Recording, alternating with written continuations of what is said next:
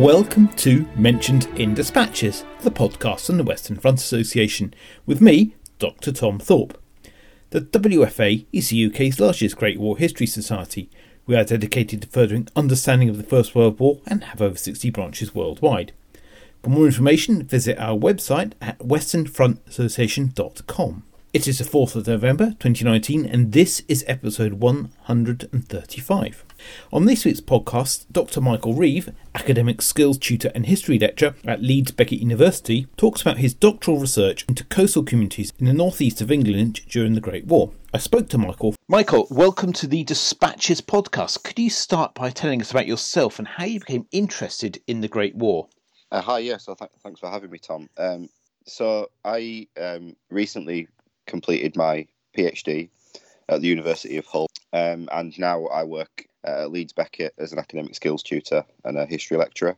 Uh, for so for quite a few years, I've been um, doing research on the First World War. Started with my undergraduate degree, carried it on with my master's degree, and then um, it's culminated recently in me completing that doctoral thesis. And I would say that I got interested in in it kind of by accident, I suppose. Um, I just happened to be designing my kind of uh, BA dissertation project around the time when the Great War was very much in the media. It was everywhere because of the kind of um, centenary approaching. Um, and I already, I already saw myself as a, a social historian and a cultural historian and interested in things like consumption and identity, uh, so gender and class identities and things like that. First forays into into real research were at BA level, were kind of combining that interest in consumption practices and identity with a First World War historical setting. So that's why that dissertation focused on um,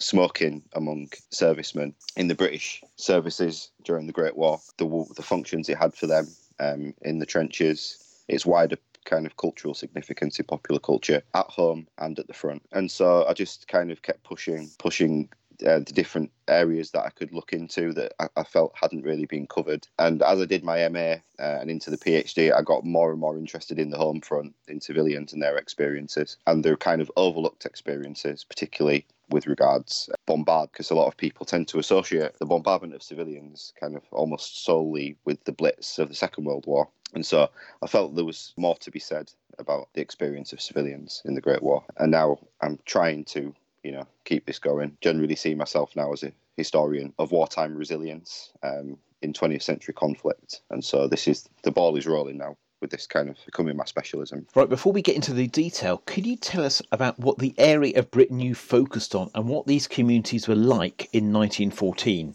Well, and I now focus, well, in my most recent piece of research, which was the thesis and article that I published recently in, in the Journal of Critical Military Studies, I've, I've looked at the northeast coastal area of England and selected a few case studies within this that I felt lent themselves well to comparison. Um, so I looked at Hull, um, which is my hometown. Um, so I already had an interest there um, in in that particular place, and that's compared and contrasted with uh, Whitby, Scarborough, and what at the time uh, in 1914 to 18, well, up to the 1960s, in fact, was two towns, Hartlepool and West Hartlepool. So I, I, I used this group of case studies um, to explore civilian experience during the war. And the reason they were chosen is because these were all places affected by bombardment. So Hull was bombarded uh, by Zeppelin airships, and the other towns were all hit in a naval bombardment in December 1914, all more or less at the same time, with really just minutes in between. Um, and so spent a lot of time looking at the, the different ways that people in those places responded to the threat and the experience of bombardment. Before we get on to the, to the Great War, how did these communities regard the possibility of war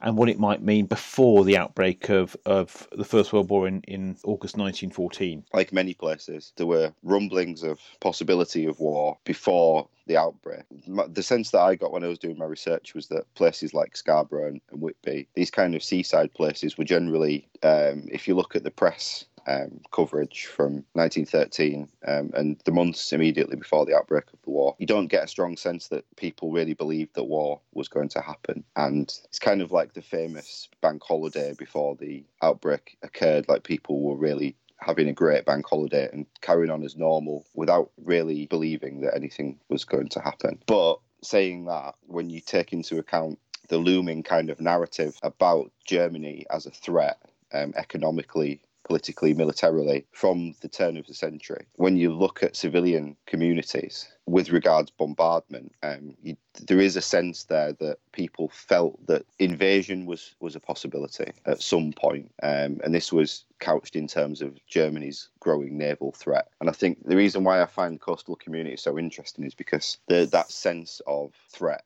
is stronger in those places because on the east coast they were eminently more exposed to the German threat because it's just a short hop across the North Sea, as kind of as, as it was put by some contemporaries. So, what actually happened to these communities during the war? Can you give us a bit? I know you've touched on this already, but can you give us a bit more detail about the famous German bombardment and also the, the Zeppelin raids that affected these these communities? Yes, there'd been a raid on Lowestoft uh, on the um, southeast coast earlier in um, the war in 1914 but it hadn't it didn't have a really uh, big effect on that place. Um, it, it wasn't as big a propaganda coup for for the British government as later raids would be. Um, so um, December 1914 saw the first real kind of what you call a successful raid, I suppose, upon British soil. And it was when the first British servicemen um, fell in action on British soil in, in the war as well. So the 16th of December 1914 was when the Hartlepools, which was Hartlepool, which is kind of the headland area, um, if people are familiar with it now, um, and West Hartlepool is the more inland, kind of largely residential part, what is now part of Hartlepool as one town, and up to the 1960s it was two towns. So the Hartlepools, Whitby, and Scarborough were all affected by the same three battle cruisers uh, at that time. Happened about eight o'clock in the morning. The the town was bombarded. Quite uh, something like 150 people were killed. There were more injuries than that as well. And it was although there was British intelligence on the possibility of this happening on the run up to it, and we and we know that now. Recent work by um, historians has revealed revealed some of that. It was generally a surprise to people in those places, and particularly because Scarborough and Whitby were not in any way kind of legitimate military targets in terms of the kind of law at that period, the laws of war. And this is why Scarborough became this real, it became a figure in, in propaganda. There's the famous Remember Scarborough recruitment posters where, Scar- where the town is depicted, people running away from bombs, um, with Britannia, a depiction of Britannia at the head, so head of that crowd. And so you have Scarborough being co opted into recruitment um, efforts because it was a kind of um, a revenge narrative. You know, how, how could the enemy so flagrantly disregard international law by attacking a defenceless place. Similar ideas were present with Whitby as well, but Whitby wasn't as badly affected. The Abbey was hit by a shell, and the, the kind of ideas that flew around regarding Whitby were to do with, you know, this is um, a great national treasure, kind of part of the cultural and architectural stock of the nation. This was a kind of real attack on, on Britain. So Whitby is kind of the, the image of it is weaponized in a similar way, um, but it's not as widespread as Scarborough. And with Hartlepool, which was far and away the worst affected place on, in that bombardment, they continue to this day to commemorate, and um, people in that in the town continue to commemorate the bombardment through a ceremony every 16th of December, at exactly the time that it happened. And during the war and after the war, there, there were concerted um, commemoration and fundraising efforts through what they call bombardment thanks offering days. Um, and so, arguably, the memory of of the bombardment was kept, you know, was very strong in those places and remains so to, to this day. Moving on to Hull, Hull had about, um, I think it was eight Zeppelin raids between 1915 and 18, and didn't have as many deaths as in that na- that that that naval raid, but was one of the worst affected places prior to um, the 1917 Gotha aeroplane raids on London. Um, and this is why I thought it was important to look at the Northeast because the, these places were the site of some of the worst um, kind of attacks on civilians in the whole war until um, the aeroplane loomed its um, kind of ugly head later in the war. And in Hull, it could be classed under international law as a legitimate target because it had docks, it had factories. It was a, a quite a um, at this time a very quite a prosperous port, uh, port city, and so that was supposedly the reason why it was attacked. Although some accounts suggest that it was kind of accident. Some of the payloads were dropped accidentally because the zeppelins, being being so hard to control in British weather, would just drifted further up the coast than they were supposed to be, and just but they had to drop their payloads and then kind of killed civilians in their homes. Uh, and there's some very striking images you can see on the National Archives website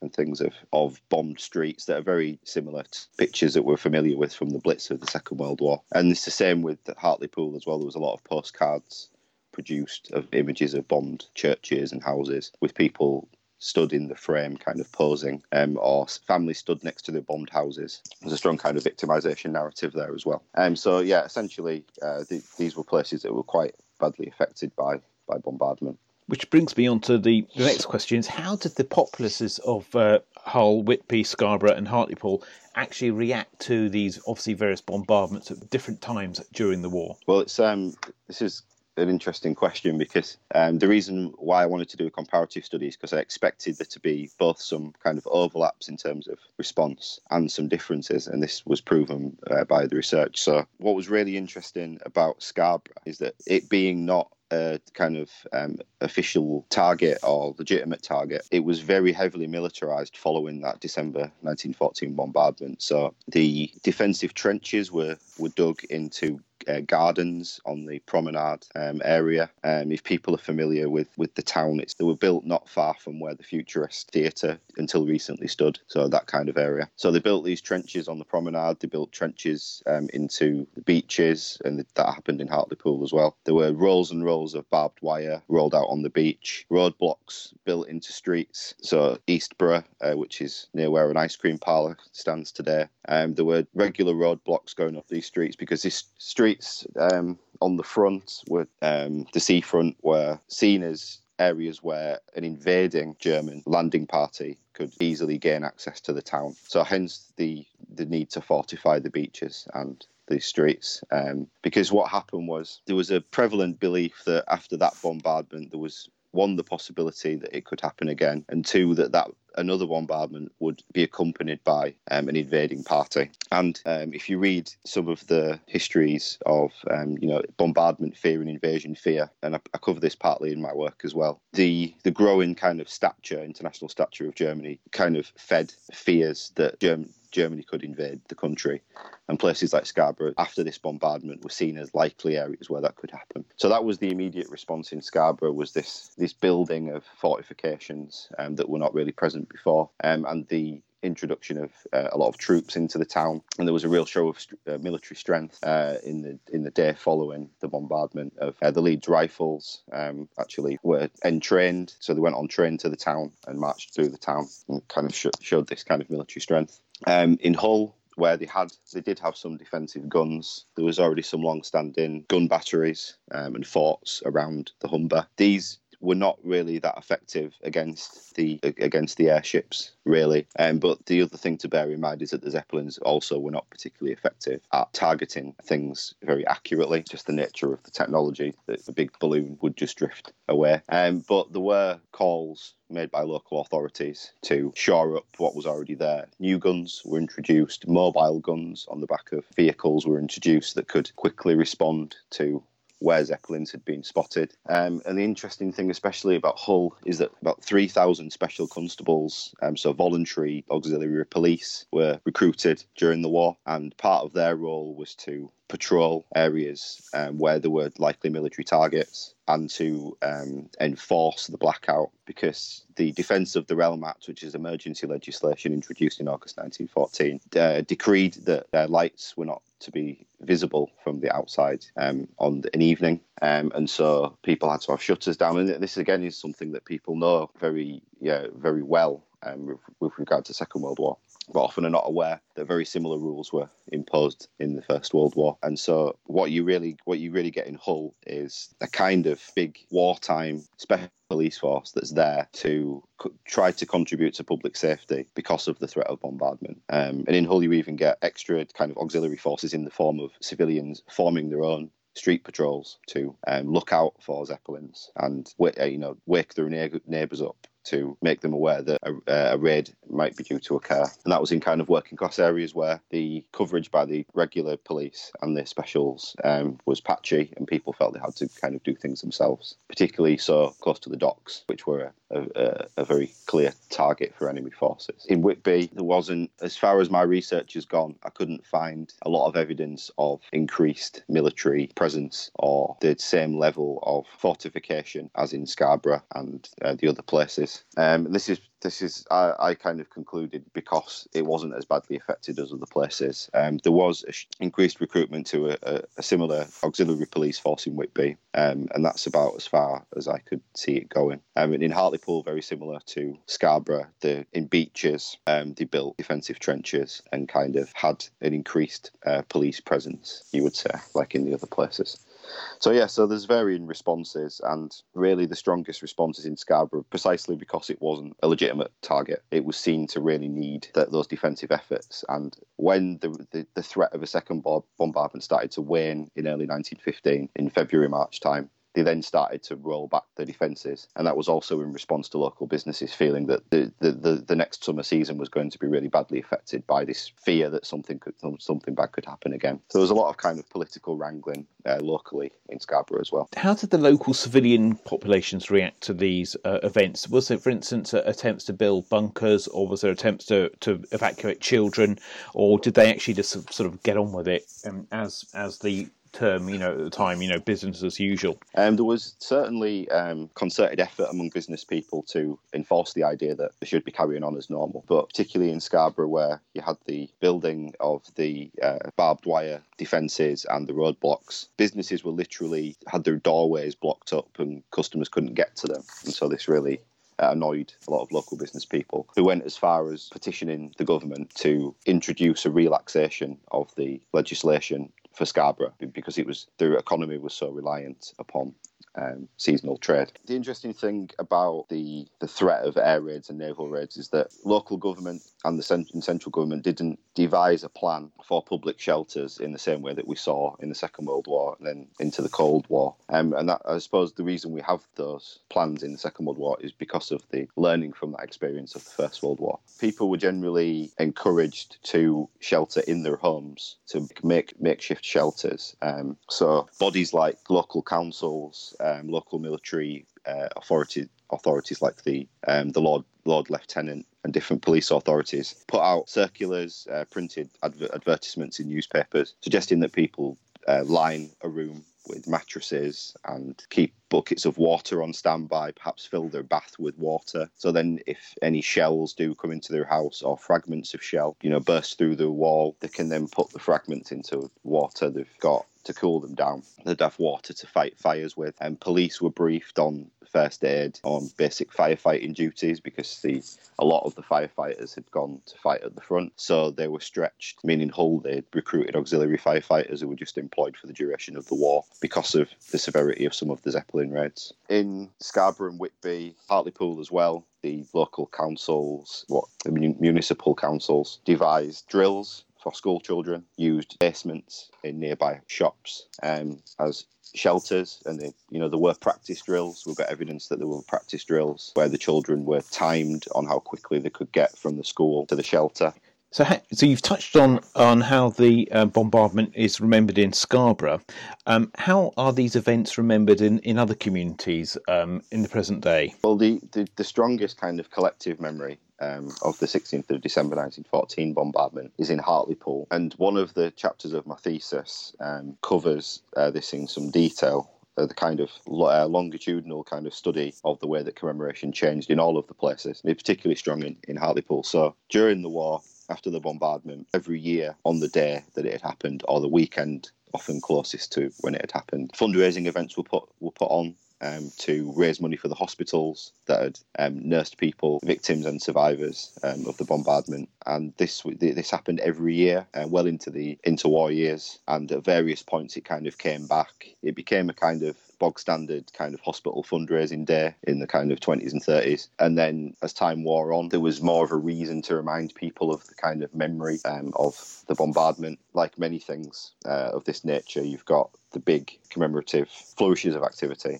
when there's big anniversaries. And from the kind of mid noughties, the uh, Heugh uh, Battery Museum in Hartlepool, which is on the headland, still maintains the tradition of ha- marking the passing of the bombardment um, at the time and on the day of its occurrence uh, every single year. And there, there is a kind of sense that Hartlepool people, and particularly head, headlanders, um, kind of own that memory that it's like it's a really important part of their kind of identity, and I think that's why it's maintained that Hartlepool was a real was a real uh, severe victim of bombardment in that war, and is gen- generally not incorporated into kind of national codes of remembering. It's not really part of that story. With the other places, the centenary period between 2014 and 18, as, as, as, as far as I can see, has been the only real point that there's been a lot of, of commemorative activity around bombardment. In Hull, there's been things like radio plays. Um, different kind of ceremonies um, to mark some of the more serious raids. Uh, the June 1915 raid uh, was the, the first one on the city, and that was marked in kind of commemorative ceremonies. Whitby, there's been very little apart from uh, art installation that was uh, built in the town uh, of a mock-up of a bombed house um, that then was accompanied by an interpretation panel that kind of gave the story and that was actually a really excellent piece of work um, that the uh, Whitby in Bloom um, charity uh, devised. And there were various points from the post-war period at which you know local military associations had dinners and commemorative events to mark uh, the passing of bombardments. But really, like as I said, the most concerted effort has uh, has always been in Hartlepool and uh, remains so to this day. And finally, where can people learn more about your research? Uh, I have a I have a website. Um, it's www.michaeljreeve.com. Uh, and I'm also on Twitter at the handle uh, Dr. Michael Reeve, and there's links to all of my work uh, on there. Michael, thank you very much for your time. Uh, thanks very much for having me. You have been listening to the Mentioned in Dispatches podcast from the Western Front Association with me, Tom Thorpe. Thank you for all my guests for appearing on this edition. The theme music for this podcast was George Butterworth's The Banks of Green Willow. It was performed by the BBC National Orchestra of Wales, conducted by Kriss Russman, and produced by BIS Records. This recording is part of a collection of orchestral works by Butterworth performed by the BBC National Orchestra of Wales and supported by the Western Front Association. This is available from all good record stores under the record code BIS2195. Until next time.